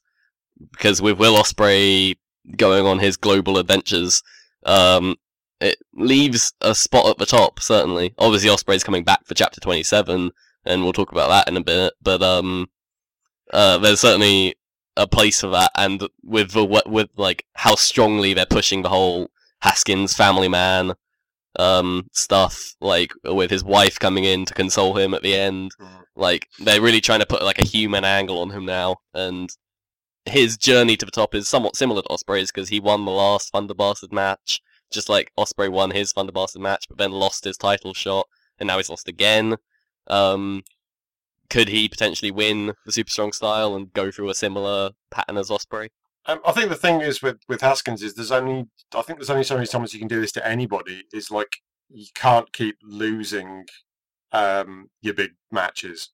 Like you can't you can't keep coming up against the, the champion and getting beaten because eventually that kind of leaves a mark on you.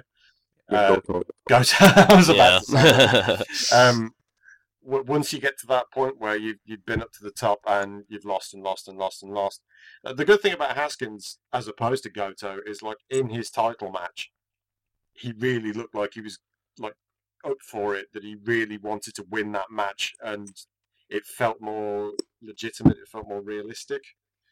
Um, whereas uh, Goto, when he went up against Okada, I was like, uh, does he really have any conviction in his, you know, what he's doing here? It just doesn't feel that way. So at least Haskins still has that. But like I said, there's only so many times you can you can have a guy lose the big match until you think, well, he's never going to win it. But then they could still use that as a as a storyline. So um, I'd be interested to see where they go with it. Yeah, I mean, they put him in a, a, a four match winning streak, which, I mean, one of those matches was against Tommaso Ciampa, so it's not like they're, they're not behind him. I don't know with Tommy End potentially being back as a, as a singles guy, I don't know if it, which it's got to be between one of those two that they, they kind of run with. Well, that would be a hell of a match for the the finals of the um, the 16. Uh, I, I don't know if there's anyone else you'd consider, maybe Andrews or Rampage. um possibly? I don't maybe know. Jack Gallagher as an outsider Jack Gallagher. yeah Yeah, no, I, I think I think Haskins will have a good chance at least with that because there, there's no one else um, apart from the, the kind of two guys at the top. So you've got Scurll and you've got Ospreay, and then you know Mark Andrews, uh, Mark Andrews, Mark Haskins is uh, is performing um, at just as good a level as them as we said. I don't see why you wouldn't kind of you know go all, all in on him at the moment. I'd certainly be behind that. I don't see why not. and that tournament is like a lot closer than we think. Like it's in May. I think there's only three more chapters, maybe only two, uh, until then. So like they're really gearing up for it now. Yeah, I, I think I'll be going to that. So hopefully we do something good with it. Be going to the, the weekend because there's Yeah. two, two shows. Yeah, Uh, 27, they've announced the the main event is going to be a nine man Thunder Bastard with the title on the line. Uh, yeah, Flash Morgan Webster, Zack Gibson, Mark Haskins, Paul Robinson, Eddie Dennis, Mark Andrews, Rampage Brown, and Will Ospreay are the eight men. Uh, with Marty Scurll obviously defending. I this I hopefully to make it fair that Scurll will be going in last because otherwise it doesn't really make a lot of sense kayfabe wise for like Scurll to defend. Like it, it seems really Is he being unfair him to punished? defend. Is that the um, is he being punished for for you know doing the whole thing where he stamped on Haskins' uh, Hmm. wrist af- after um, the end of chapter 26? They could do that angle, but it's more of a babyface thing to like come in first, and in the case of Roman Reigns, get booed out of the building. it does, does remind me a bit of the Royal Uh, this. Hopefully Yeah. don't have like Glenn Joseph going out at the, at the end or something. like that. entrance number 10, Glenn Joseph. But no, I, I don't know. I think it's uh, it feels like they did something similar with Jimmy Havoc, did they not? With that, with that six, six weeks. yeah, they did a six man, but that was like all in one go. This is uh the fun lit, the Bastard. Yeah, I think sometimes they just kind of they run out of people that they've built up sufficiently when they feel like Yeah. they can run a title match, so they just uh, they just throw everyone in a, in a big schmoz to see, see, see what happens. which- Should be fun. Should be fun. But like it's a it's a schmoz of the top guys. There's no one maybe apart from Eddie Dennis who's like lower on the card. That's all like the guys they've been building in big singles contests. Yeah. So it'll be interesting to see like what spins out from this, like who's in there last. Presumably Scurll is defending. I can't see a title change coming in this kind of match, but it'll be very interesting to see how it all plays out. And obviously the co-main event of that show is the TLC losing team disbands riots versus uh, SDS, Yeah. which could very well steal the show. Which this is the fourth anniversary show, so um, yeah, they're going pretty big for that. 'cause those Yeah. two, two pretty massive matches. They have thrown an awful lot of uh, eggs into one basket with the, Yeah. having a nine-man Yeah. match. It like, kind of makes you wonder what else is going to be on the card. Maybe they've got something interesting and different lined up. For that one. Presumably, Pollyanna versus Dahlia Black will hopefully be there, and then you've still got um free Origin guys and a few other people uh who aren't in that, so they can build pre- a pretty strong card there. Is the natural progression series is the other the semi-finals taking place at 27? Well, they haven't had the first semi-finals yet, so it will be. Uh, yeah, I'm. it'll yeah, probably both. be natural progression, a women's match, and then these top two matches, and then something with the origin, and we'll we'll see. It's it's a very exciting chapter with those two big matches. This could be a very strong show. Yeah, you'd think that a, a nine-way Thunder Bastard match for the for the title would go a decent amount of time as well. So they might not need to pad out the card as much as you would think, but you would think at least that's maybe five matches at, the, at least with, with something that long. Okay, and uh, with that, we've we've kind of discussed two whole progress shows. Uh, we're still under two hours, so that's a bonus. Um, Mhm. before we head out, uh, have you got anything to plug, Ollie? Um, just continuing to write the um European section of the F4W newsletter every week. Um, so go check that out. And my Twitter is at another Ollie. Uh, Ian? Uh, I you know I talk a bunch of nonsense on Twitter. quite a. It's uh, DME underscore eighty seven is my my Twitter, and yeah, I, I tweet far too much. And you cover Taylor Swift songs. Oh yeah, I do that also. Find me on SoundCloud if you want to hear, hear a bunch of Taylor Swift. Um, you can follow me on Twitter at Arnold Furious. Uh, you can also go to historyofwrestling.weebly.com. Uh, I think that I reviewed chapter 25 on there. I really can't remember because I've been watching far too much wrestling recently. Uh, Rob kind of, uh, I, I don't know if you consider it a challenge, but he, he kind of mentioned how many re- uh, matches he'd watched so far this year. So I've now watched uh, 276. Um, and I don't know if that's more or less than him because he kind of posted an update at the end of January, and yes, oh, we just watched too much. Yeah, that's a lot.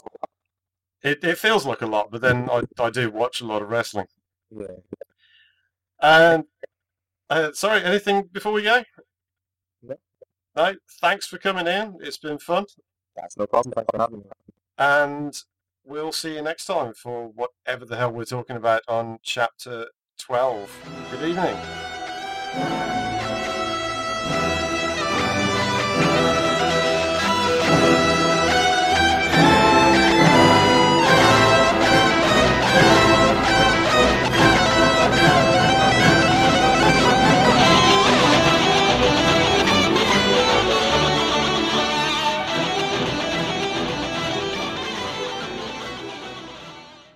Here it comes again. Lunch. Will it be the same old, same old? Or are you ready to take a vacation from the ordinary with the new Jamaican Jerk Turkey Sub at Firehouse Subs? Freshly sliced smoked turkey breast, craveably sweet mustard sauce, and a hint of Caribbean seasoning. Just $5.55 for a medium. Save time. Order the new Jamaican Jerk Turkey Sub on the Firehouse Subs app.